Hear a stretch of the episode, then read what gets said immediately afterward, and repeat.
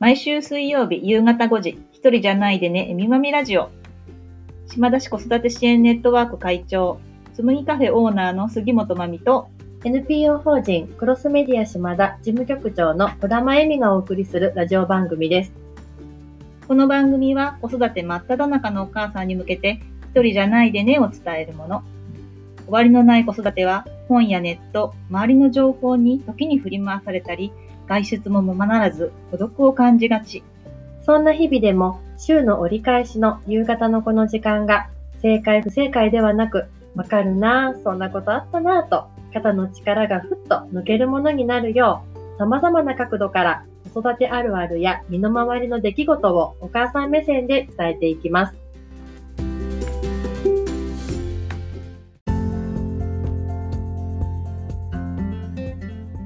10月21日夕方5時になりました。一人じゃないでね、えみまみラジオ第23回目の放送です。今日のテーマは、ちょっと聞いてよ、子供のスマホ事情ということで、今日は結論はなく、はい。えみまみのママトークみたいなね、ね感じでお話できたらと思ってます。ね、スマホじ、スマホ事情っていうのかね、ね子供たちがね、こう、私も、うちも、たべみちゃんちも、あの、ずーっと長時間、ゲームだったり、YouTube だったり、うんずーっと見てしまっているのって、うんどうよっていう、ねえ。そんなトークですね。うちも中学3年生の男の子、上の子は、もう本当に、暇さえあれば、携帯と iPad を開く。うん。ななんだろう、もうこう多分、そばに置いてないと不安ぐらいの感じになっちゃってるんですよね。ね、で、ゲームもやりたいってうんいううんうんところで、え、マムさんち何見てる？携帯とかスマホ？iPad? iPad かな、iPad は、まあ、動画見てたりとか、うん。動画 YouTube? YouTube だったり、うんうんうんうん。TikTok だったり、何見てたのね。ね でもあのコロナ休業あ休校中？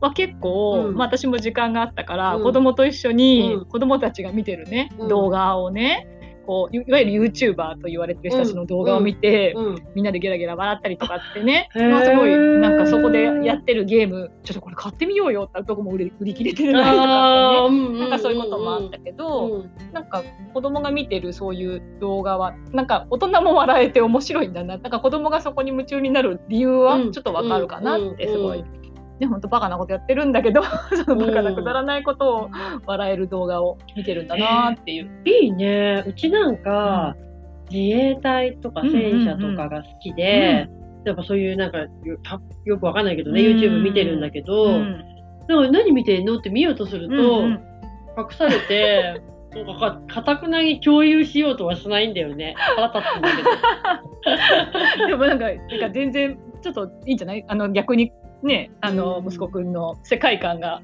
分かって。ねねえ。え。でもなんか、で、今、うち、あの、リビングにしかテレビがないんだけど、うんうん。で、こう、リビングにいるときは、あの、イヤホンでう、ん。ずっと、なんかこう、携帯、その、YouTube とかを見てうんて、で、ゲームもやりたいと、うん。彼は。うん。でも、テレビ1台しかないから、なんかこう、私たちが、2人目の子、まだちっちゃいから寝かせて、まあ、にあの寝室に行こうって言うとなんか急にご機嫌よく早く寝ればみたいなさ ゲームやりたいからってうわーってすんだよね。うんねなんかそのね、今日もたまたま本当私息子の部屋に入ったら、あの多分学校から配られたであろう、うん。なんかこういわゆるこうネット依存症への注意、うんうん喚起の福音とか出てきてね、うん。なんかそこを見ると、そのネット依存依存症って言われている人たちになってしまうと、まあ普通の普段の生活にすごく支障がある、うん。まあ夜遅くまでゲームをやってしまって、うん。朝起きれないから学校に行けないとか、うん。うん。そのゲームを取り上げると暴力振るうとか、うん。うん。多分そこ結構最悪な状況だとは思うんだけど、うん。そうならないために、こういうこと注意しましょうみたいなのが書かれていたんだよね。それにこうやっぱ時間制限を設けるとか、うん。うん。なんかそのえそういろいろな注意事項があった中で、うん。私が思ったのは、うん。本当に子供が小さいうちは、うん。親のこう支配下とかねこう管理下に置かれているので、いいとは思うんだけど、うん。ゆみちゃんち子もうちの子も、うん。自分の部屋に行っちゃったりとか、うん。大人が先に寝ちゃったりとかした後はもう自由でそこはもう制限につけられない。例えば、うん。やるなよって言ったところでやるこっそりできる状況。そう。部屋に携帯持ってちゃダメだよって言って、うんうんうん。置くの一回置いて登るんだけど、こそって降りに行って そうでしょそうでしょ。取りに行ってるのとか聞いてるもんね何回も。そう。ってなった時うに、ん。もうそこまでなんだろうもう管理できないというか、うんうんうんってなった時にどう,、うんどういうふうにこう自分の中で落とし前っていうかどこをこう気をつけようとしてるかなってうん。私は結構睡眠時間をちゃんちゃんと寝かせるっていう、うんうんどんなに遅くてうもん11時までには寝ろっつって言って、11時には寝かせるっていう、本当はね10時に寝た方がいいと思うんだけど、うん。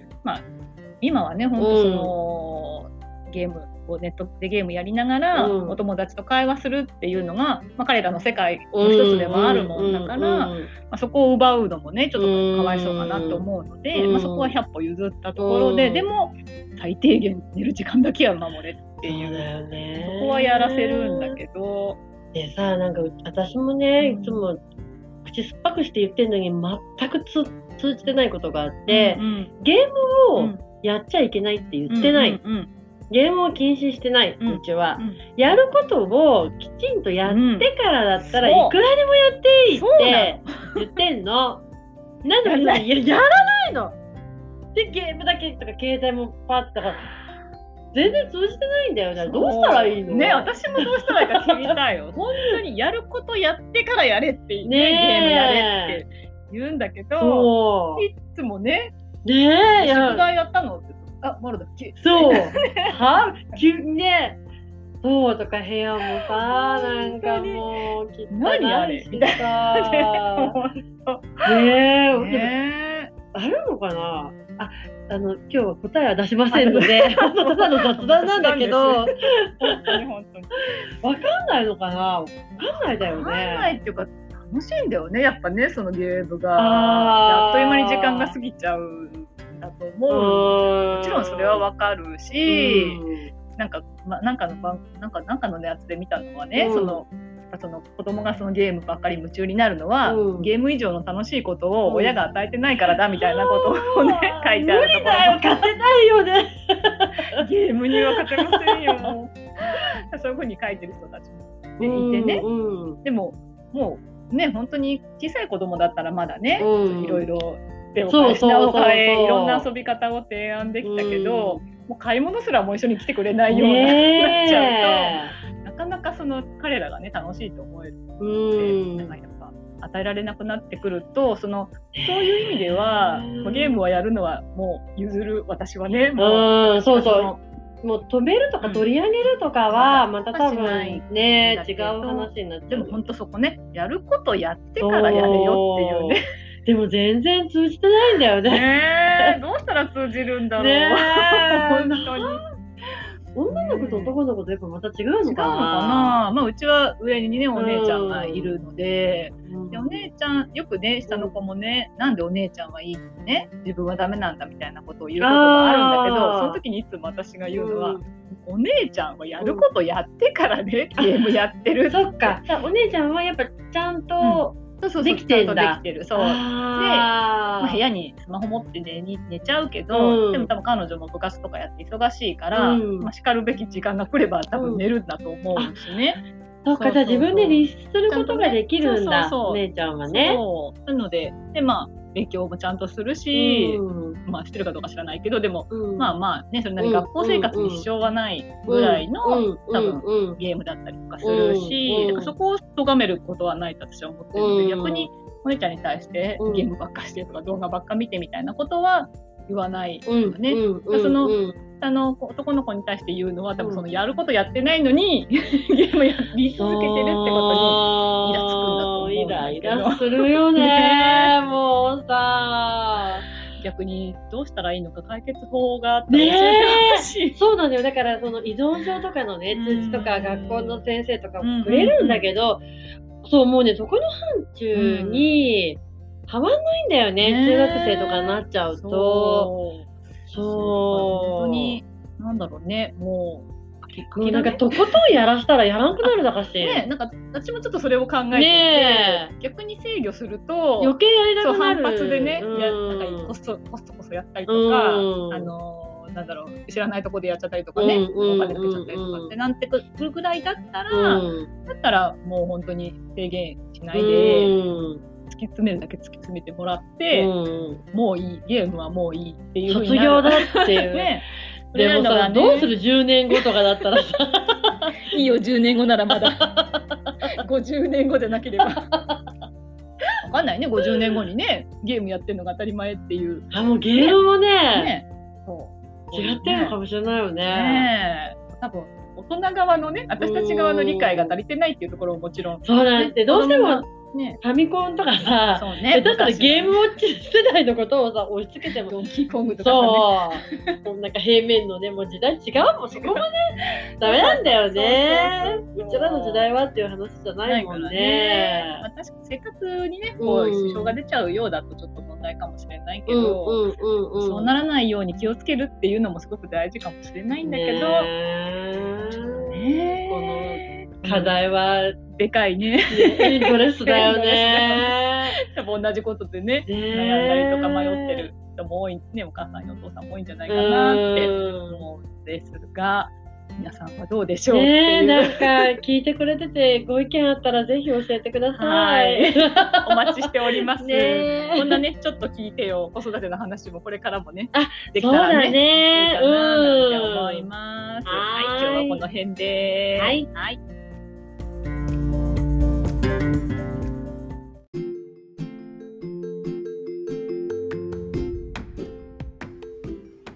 番組では皆様からのお便りを募集しております。感想やご意見、ご質問など、ぜひお寄せください。メッセージの受付先は、えみまみ2813、アットマーク、gmail.com です。えーえみまみは、すべて小文字の emi, mami, 数字の2813、アットマーク、gmail.com になります。次回も水曜日の夕方5時にお会いしましょう。今から夕ご飯の支度とか、子供のお風呂など、今日もゆっくりできるのはまだ先のお母さんも多いかもしれませんが、ぼちぼち頑張りましょうね。一人じゃないでね。